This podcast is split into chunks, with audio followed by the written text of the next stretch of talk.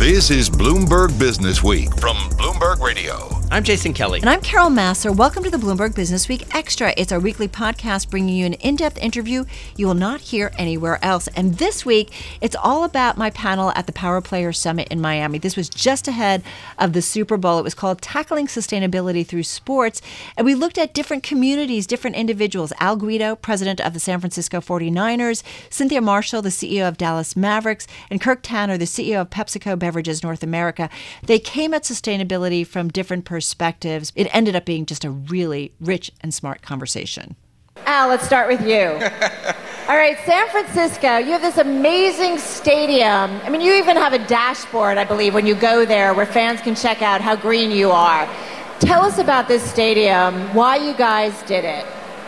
Well, I think, first of all, thanks for having me here. It's an exciting weekend for us. Oh wait, oh wait a minute, I forgot. I did this to him on the planning call. I'm like, all right, what are we going to talk about? Oh yeah, and congratulations on being in the big game. That that game on Sunday, yes. Um, are you relaxed? I'm uh, it's I'm a little getting a little anxious as the days go. Now the days are a little long, but uh, it's been a fun week so far. Who do you so, think's going to win? I'm just kidding. I'm just kidding. It's a lot of media kidding. in the room. um, look, I, I think for us, being in the Bay Area, it sort of it was a staple that we wanted to be green. We wanted to be sustainable. It came down. It was an edict from our ownership group, Jed York. We wanted to be the first stadium that was ever built LEED gold. There have been a number of stadiums that have opened and then became LEED gold, but it was important for us to do so. And a lot of things went into it. Some of it is the location in the stadium and where, where we picked it. Obviously, all of us in the sports business have this challenge of having 70,000 people come down to a stadium. So how do you actually do that? How do you reduce the carbon footprint, the number of cars? Well, build a stadium next to two forms of public transit, get 15 to 18% of your people using those public forms of transit on game day. It's very it was great for us. The second, we really wanted to be, you know, it was ambitious, but we wanted our game days to be powered by the sun. So we partner with NRG and SunPower. We have over 1,800 photovoltaic panels in our building. We use that stored energy and we literally power Sunday via the sun. That's and then there's a number of other things in the recycled water.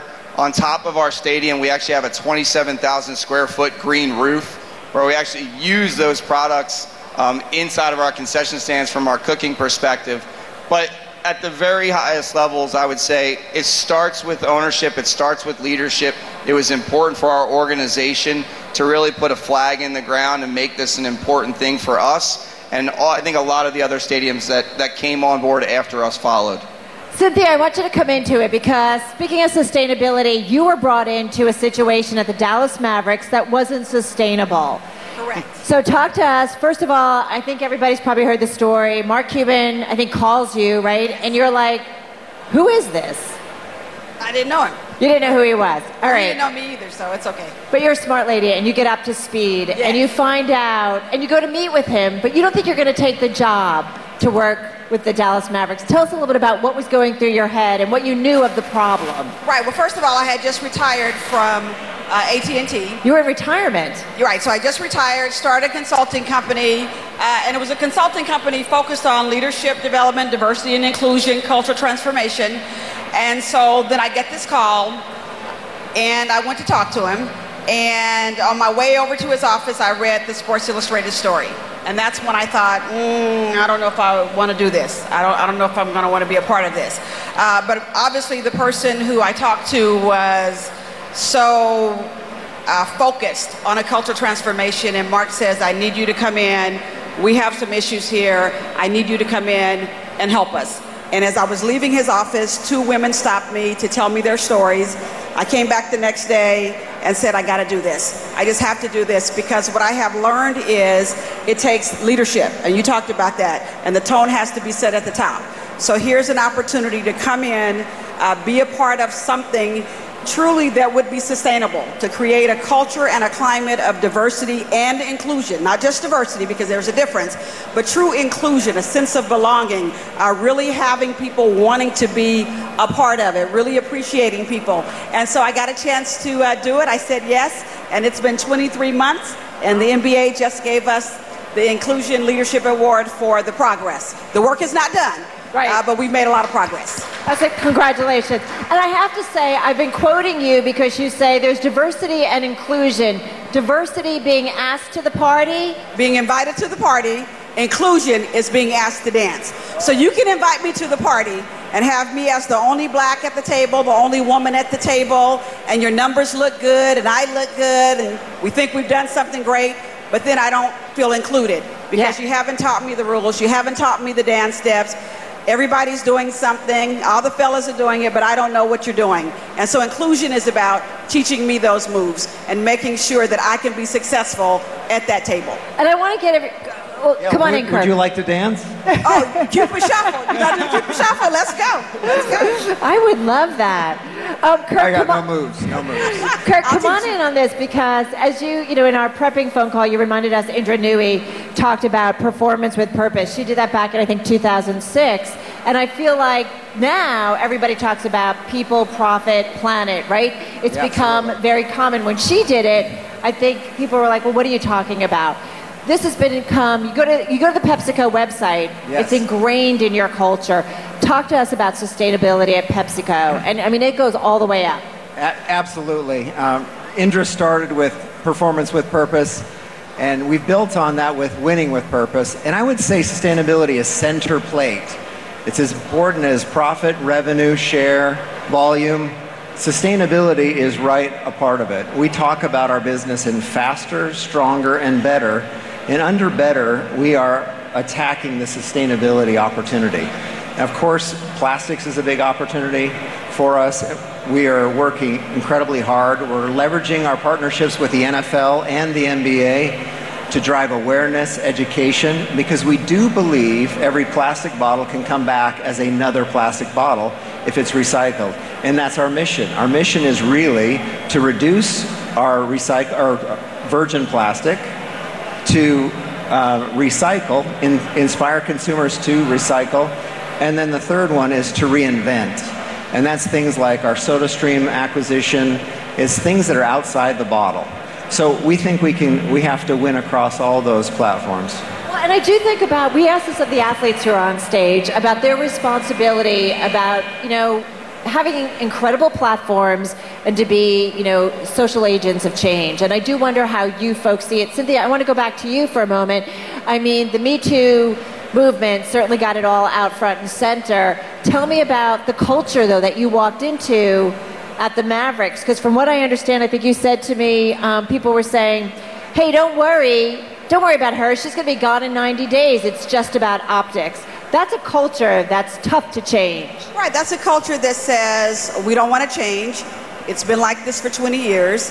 Uh, it's a place that uh, is not as friendly to women that you know like you want it to be, and so change is difficult. Uh, but I got a mandate. Mark Cuban gave me a mandate to change the culture. He was serious about it. He wanted a different culture, and we brought in a leadership team. And our team now is 50% women, our leadership team from zero, 50% women, and 47% people of color. So we have a diverse leadership team around the table, and we're all on the same page. We put a set of values in place that spells crafts character, respect, authenticity, fairness, teamwork, and safety, both physical and emotional safety.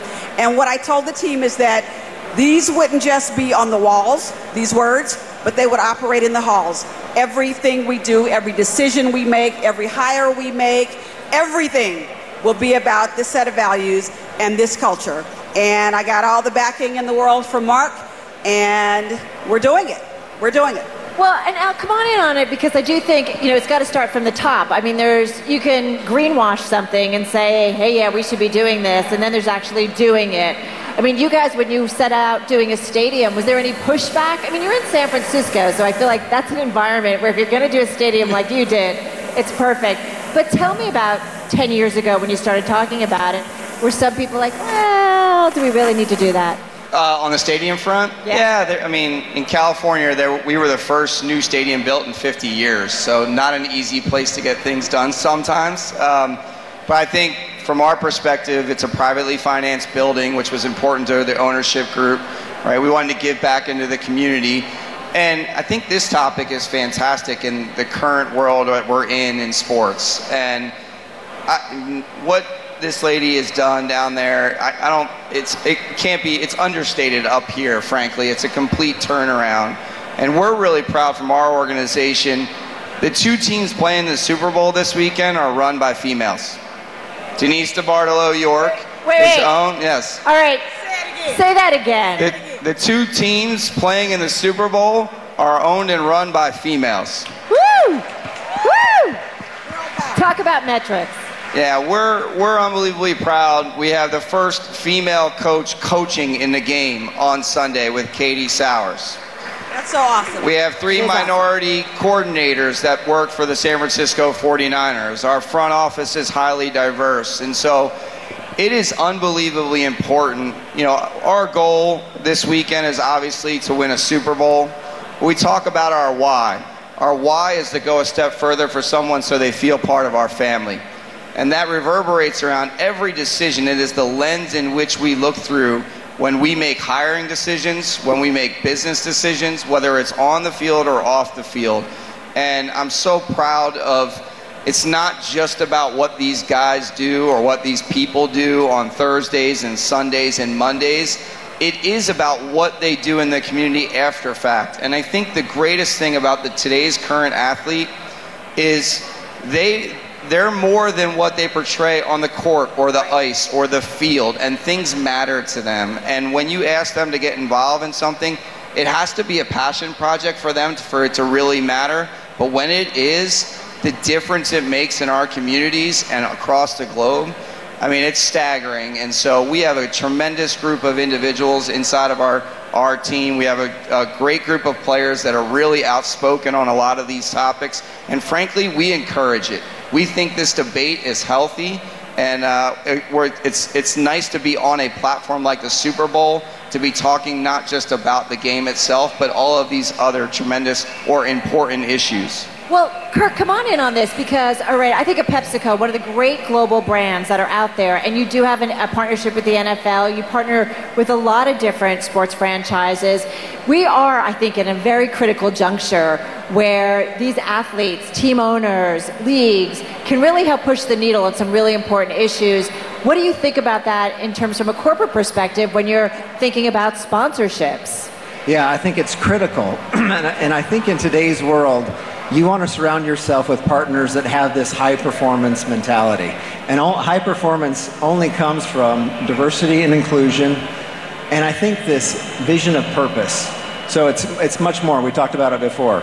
It isn't just about the bottom line or the top line, it is about the longevity of the partnerships you want to create. And that comes down to sustainability and having a high performance culture.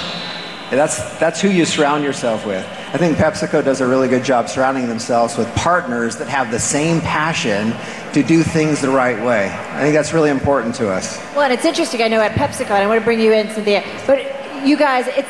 I think about you go back a few years, and it was like if you created a sustainability office, it was in the back room, and I don't know what those guys are doing. They're getting paper cups you can recycle. It's not that way anymore, and it's not that way. I know at PepsiCo, right? The CEO's involved, the Oh. C-suite's involved. Yeah, absolutely. We have a senior leader in Simon Lowden, one of our top executives. He's over sustainability. Uh, it's a part of our KPIs. So we have our performance metrics every year across from top down, and we have specific goals against this that are as important as our financial performance. It is top to bottom or bottom to top. Everybody in the organization believes in it. And I'll say one more thing. If you want to attract talent into your organization, so if you're attracting that person graduating from college and you don't have a sustainability agenda and are passionate about it and make it real, they won't come to work for you. It's that plain on. and simple. They'll find some place that will, you know, meet that need and that's focused on sustainability. And I, I just want to jump in and say that's one thing that I truly love about our players. We start our preseason with a day of service. We figure if we can serve, we can start by serving each other, then we can serve our fans, uh, we can serve others, and we go out into the community. And they are so passionate about it. And even when something happens, like when you look at what JJ Barea did uh, when we had the crisis in uh, Puerto Rico, uh, they step up immediately. When we get new players the first thing they want to know about is what are you doing in the community? Or what are you focused on? Here's our personal passion. Can you help us with that? So they are champions on and off the court. Uh, we put together a community impact report last year and we used the nba's tagline this is why we play because they will tell you the players will tell you and our leadership will all tell you yes we play for the fans and we play for what's on the court but we play a lot for what's off the court, what truly is happening in the community. And to your point, when we get new employees, they want to know what are we truly about that is happening in the community? What are the passion points? What kind of issues will we take a stand on? That's how you attract talent. That's how you attract good players. That's how you keep them. Are we doing enough though? Because we think about diversity, right? No. We could probably You don't even have to finish. No. no. There is more to do. There's clearly more to do. You can look around So- this room. There is more to do. So, all right, so I want to get to you guys. So, what more can we do? Having you had to make some drastic changes at yeah, the Mavericks. First of all, I think we have to really understand and appreciate and digest the business case for diversity and inclusion, and you gave it. I mean, there's a financial impact to having Yeah, a diverse group of people that are included. I have to it's check- dollars and cents. No, no, no. Hallelujah. But I've been we've been talking about those studies, right? For how long in terms of diversity, the importance of a diverse board or diverse executive suite, how important it is to financial performance. And But you have to do it, though. Okay, but I mean, you have to do it. We turned around our leadership team and the makeup of it in 90 days. Talking is one thing, but you you don't just talk about it. You have to be about it, and you have to make it happen if you want change. Kirk, what do you think about that? Yeah, I agree. I think actions speak louder than words. Um, and I think that uh, for a company like PepsiCo, we're serving the community. We're trying to engage consumers. We're trying to win consumers over. And if you don't reflect the consumers that you're trying to serve, you have no chance. So if you don't have the diversity and inclusion, you won't create the right brands, you won't develop the right products, and you won't be able to talk to consumers. So it's this full circle that uh, returns, and I believe that diversity and inclusion is a direct impact on financial performance, 100%. Um, to go faster, I think it's all about holding each other accountable for it um, and keep raising the bar. So we'll make an achievement, but you have to keep raising the bar because it's a journey. We're not there, and there's a long way to go. But I think you got to keep, you know, mo- moving and pushing the the target forward. Uh, the answer is no. Um, but I'd say in our world in sports and entertainment, I would say it's gotten a lot better. Um, but we're not where we need to be yet. You know, this past hiring season the NFL, you know, did not, uh, you know, we did not wind up with a minority head coach outside of Ron Rivera that got hired with the Washington Redskins. And so I think what Art Rooney did years ago in the NFL, and I was at a, a function the other night, the Fritz Pollard's Alliance, where Paraag Marathe, who works for us, won an award. We need at the NFL and across our entities, on, certainly on the business side, we need to put in place policies that lead to change, right? If we continue to just say, hey, you know, bring a diverse slate of candidates, but let that same hiring manager hire, there's going to be human bias in that. And so at the at San Francisco 49ers, what we've done is we've instituted the Rooney Rule across our entire organization. Because what we said is, why should it just be coaches? Why shouldn't it be executives as well? And we need a diverse candidate for every open position. Every position we have, we post. And every single time we bring in a diverse slate of candidates, and we interview across business verticals. So even if that person is interviewing for a job on the G&A side, folks in the sales and marketing department will make sure they interview. And then we'll grade that person on a scale across five or six or seven people because we think it's the best way to take an overall look at a candidate as opposed to just letting the hiring manager dictate who, are, who they may want to hire. And I think sometimes that hiring manager, they don't really know it until they get outside perspective around what that person can mean to their organization or their business line and how it may change. And I think Kirk said it so well. It's how you view yourself a little bit. If we were just to view ourselves as an NFL football team, my answer might be different. But we're an NFL football team and we're a sports entertainment property and we're a fabric of our community. And we have fans across all different spectrums. That was Al Guido, president of the San Francisco 49ers, Cynthia Marshall, CEO of Dallas Mavericks, and Kirk Tanner, the CEO at PepsiCo Beverages North America. And you've been listening to Bloomberg Business Week Extra. Be sure to tune into Bloomberg Business Week Radio live Monday through Friday at 2 p.m. Wall Street time on Bloomberg Radio. I'm Carol Massar. And I'm Jason Kelly. This is Bloomberg.